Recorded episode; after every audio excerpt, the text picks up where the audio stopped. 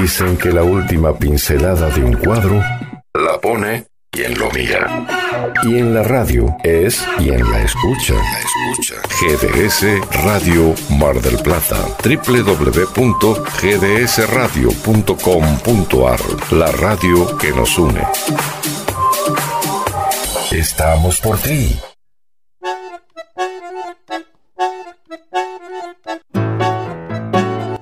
Amigas, amigos de GDS, la radio que nos une.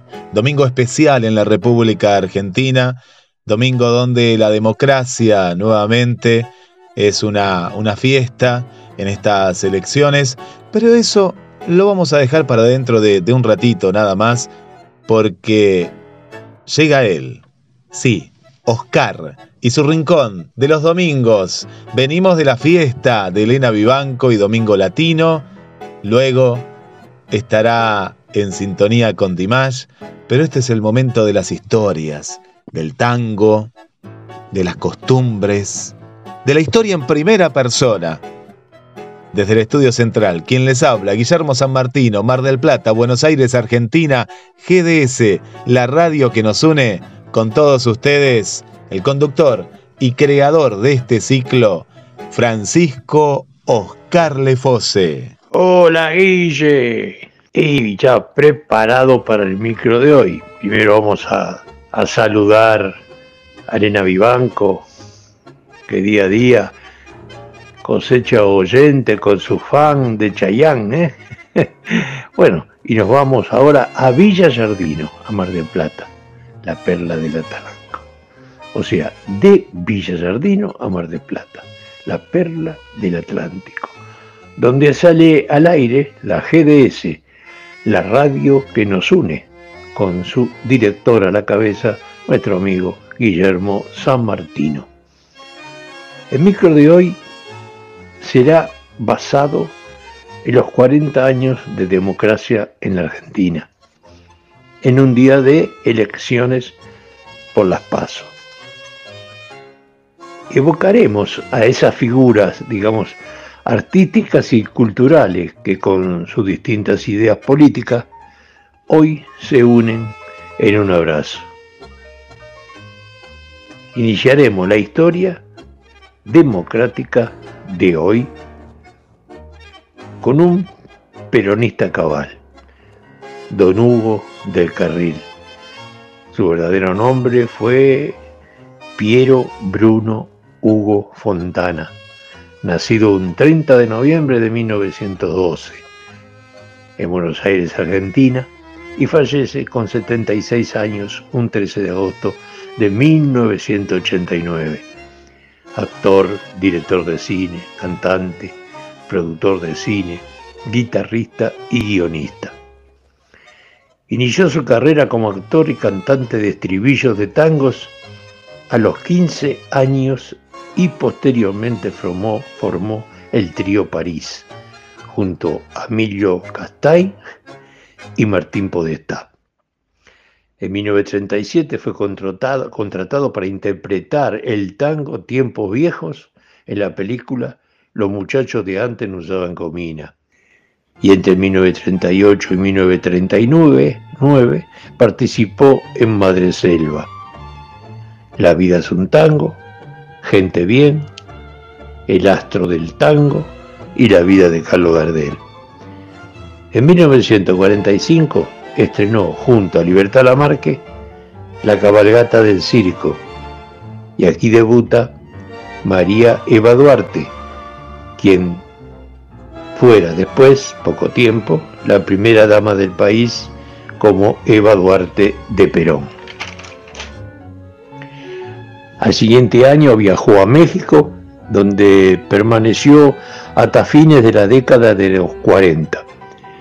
Allí interpretó numerosos tangos, como Compadrón, Chepapusa Oí y hoy varios otros.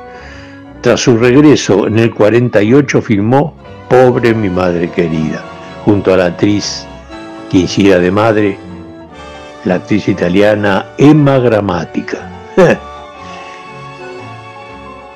La primera actriz era Ida Luz, película que, que tuve el honor de participar en un pequeño bolo con 13 años. Eh, en ese año graba él la marcha peronista, que hasta estos momentos los peronistas la siguen evocando. En 1950 protagonizó El último payador y en 1952 rodó una de sus películas más famosas, Las aguas bajan turbias, en la cual actuó y dirigió, con un guion basado en la novela de Alfredo Varela. Ya en el año 1955 el actor fue detenido al estallar la Revolución Libertadora y prohibirse todas sus películas. No se podían pasar. En 1956, mientras filmaba Más allá del olvido, fue detenido una vez más. Y así fue la vida y los problemas que tenía Hugo del Carril con la política, ¿no? Tanto por un lado, tanto por el otro. Esta es una pequeña anécdota de don Hugo del Carril, quien fuera un leal peronista hasta su muerte. Vayamos ahora a otra pequeña historia de un afiliado al comunismo, don Osvaldo Pugliese. Nacido un 2 de diciembre de 1905 en Buenos Aires, Argentina, y fallecido con 89 años el 25 de julio de 1995, pasando su niñez y juventud en el barrio de Villa Crespo. Adolfo, su padre, lo ayudó a hacer sus primeras sus primeros palotes en la música. Le compró un violín, el que fue enviado al consultorio, conservatorio Odeón del barrio de Villa Crespo. Pero en, ese, en este lugar encontró el instrumento que sería parte de su vida. En él fue el piano, que lo destacaría por encima de muchos. Siempre lo recuerdo, antes de comenzar sus actuaciones, colocar un clavel rojo sobre el piano. Luego le comentaré por qué. Y a los 15 años integraba un trío junto al bandoneonista Domingo Faillac y el violinista Alfredo Ferrito, debutando ante el público en un bar del barrio llamado Café de la Chancha, nombre que le otorgaran los, los parroquianos en alusión a la poca higiene de su dueño y del lugar. Vaya qué chanchería, ¿no? Antes de seguir con su vida de gran artista musical, vayamos a la que me lleva a mí hoy, contando yo las elecciones de las pasos que están a estas horas, estarán ya a poquito falta para finalizar. Don Osvaldo Puliese fue un ciudadano comprometido con la sociedad en 1935 impulsó el Sindicato Argentino de Músicos, del que fue el afiliado número 5. Entonces inició una lucha donde el trabajo fuera una dignidad personal y no un castigo. En 1936 se afilió al joven Partido Comunista Argentino. El 108 era su número de afiliado. Esto y sus ideas provocaron que durante el gobierno de Juan Domingo Perón fuera perseguido, censurado y encarcelado. Era el año 1948, luego llegó a estar seis meses en la cárcel, en la cárcel, sí. Pero durante esas detenciones su orquesta no dejó de tocar. Y aquí viene la razón del porqué del clavel rojo sobre el piano al no estar el presente, simbolizaba la ausencia de Osvaldo Pugliese, ese clavel rojo sobre el piano.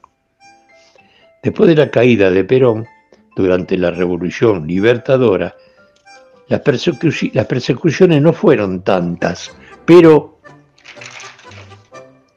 en abril de 1957 fue detenido junto con otros comunistas en el marco de la Operación Cardenal.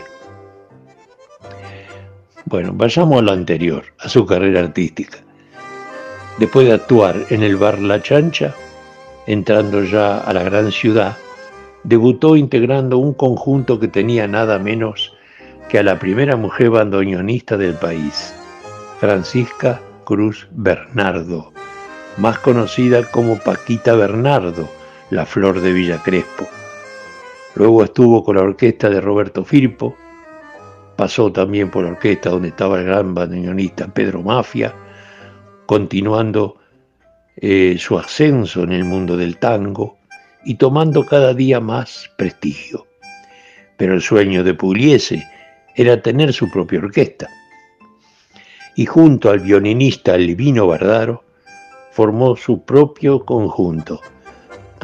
Tocaron con gran éxito en el Café Nacional, lo que lo empujó a hacer una gira por todo el país. Sin embargo, la gira fue un fracaso económico y debieron empeñar parte de sus instrumentos para conseguir los pasajes de regreso a su ciudad.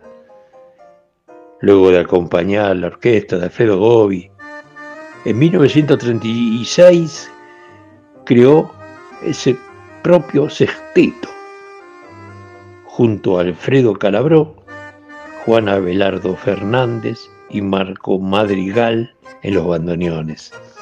En violines, Rolando Crucer, Juan Pedro Potenza y Aniceto Rossi el contrabajo, debutando en la famosa Avenida Corrientes en el Germinal este fue el punto de partida de su orquesta, porque luego fue en el Café Nacional allá por el 39.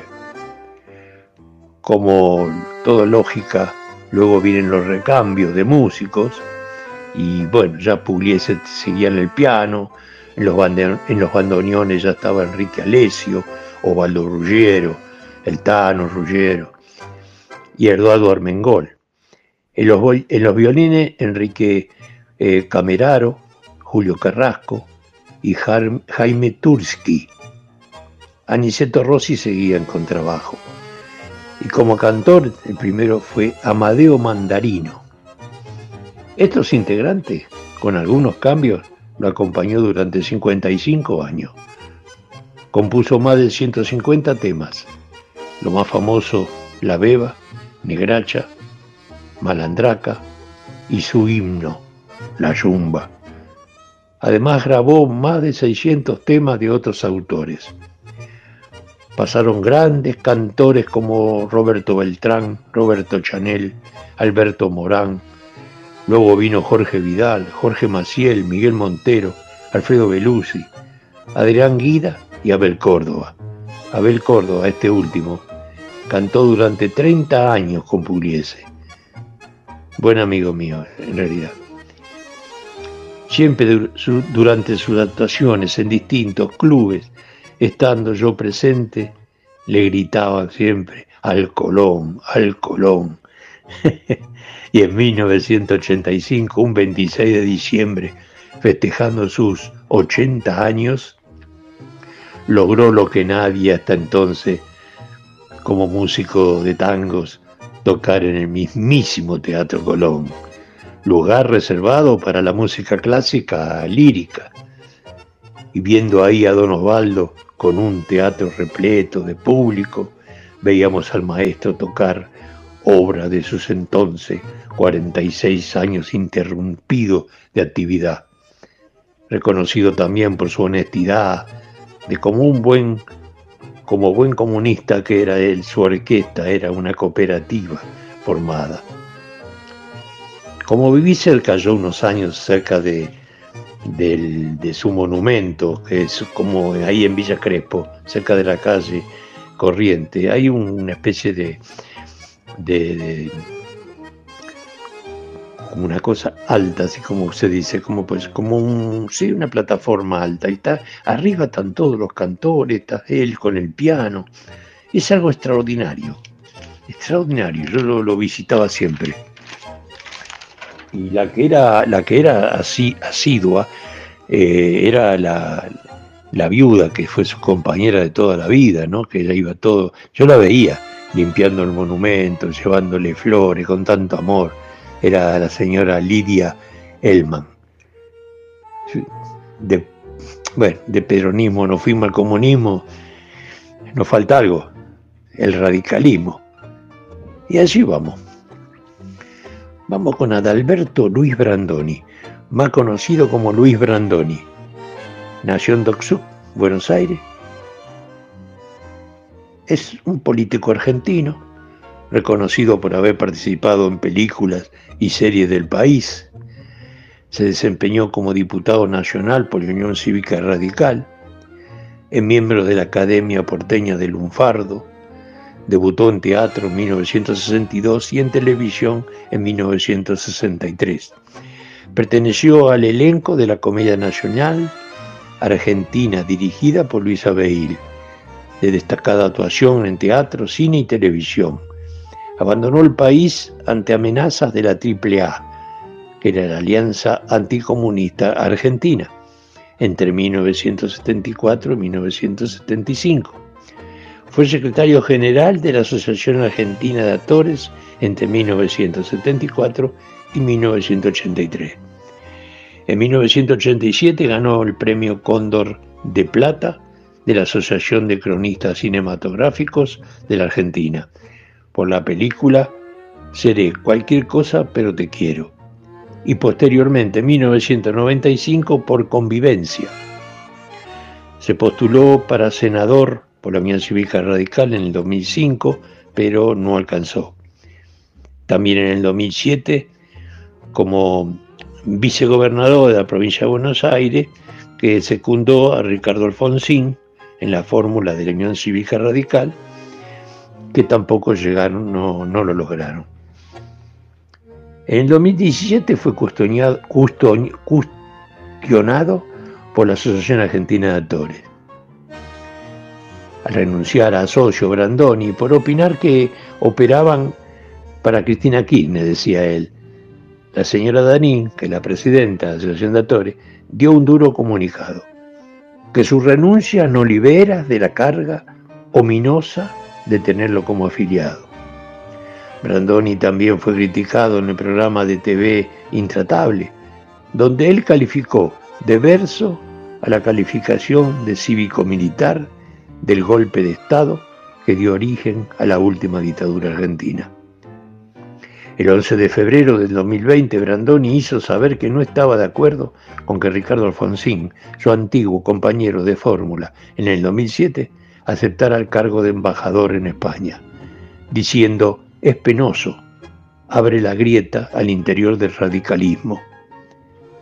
Dejemos a Brandoni político y vayamos a sus trabajos y premios logrados. ¿Cuántos programas hizo en TV? Por nombrar algunos, Busca Vida, Mi Cuñado, Culpable, vulnerable, corazonado, un gallo para Esculapio. en esta serie me llamaron para participar, sí, me acuerdo. Pero tenía que ser uno de los que jugaba a la riña de gallo, tenía que llevar un gallo. Y yo no toco gallo, yo toco gallina, pluma. Cuando se lo dije a mi representante me dijo enojado, un actor te va a hacer de todo. Yo le dije, anda, por favor, digo, ¿por qué no solo decís a Enrique Pinti? Enrique Pinti tampoco toca la pluma y la gallina, nada. ¿eh? Él es famoso, ¿no? Él también tiene alergia a la pluma. Bueno, participó en 55 películas. De las seis nominaciones que tuvo para el Martín Fierro, ganó tres Martín Fierro. Eh, ganó eh, como mejor actor en mi cuñado. Eh, también ganó al mejor actor de comedia allá en el 95 también, que es que mi cuñado también. Y ganó como mejor actor dramático en una novela de Uno entre nosotros. Bueno, ya bastante hemos hablado de política de los tres partidos. No vamos a, a cantar la marcha peronista ni la radical y no vamos a decir camarada a nuestros amigos. No, no, no. Hay vera, hay veda, hay veda, todavía falta. Espero que les haya gustado. Estos tres artistas de la cultura, música, actor, cantante, todos con sus historias políticas, peronista, comunista y radical, en este día de elecciones de la Paso en Argentina. Como a esta hora ya, dentro de poco, van estar cerrados, cerrando, y bueno, Los tres disfrutaron, pero también sufrieron. Lo dejo con el aforismo de siempre, amar, comprender y respetar a nuestros mayores. Y yo agregué, y también a los niños. Que Dios los bendiga. Hasta el domingo.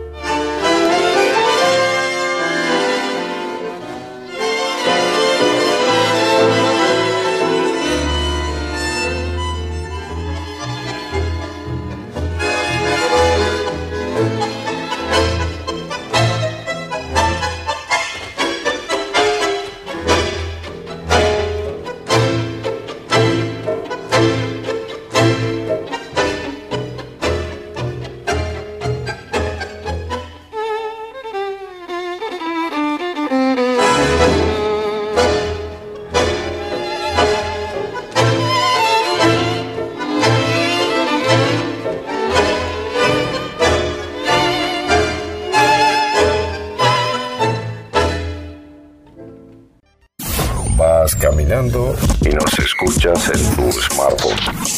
Estás trabajando y sonamos en tu PC. El fin de semana, fin de semana, también armonizamos tu día. Llévanos a donde vayas. Escúchanos, estés en donde estés.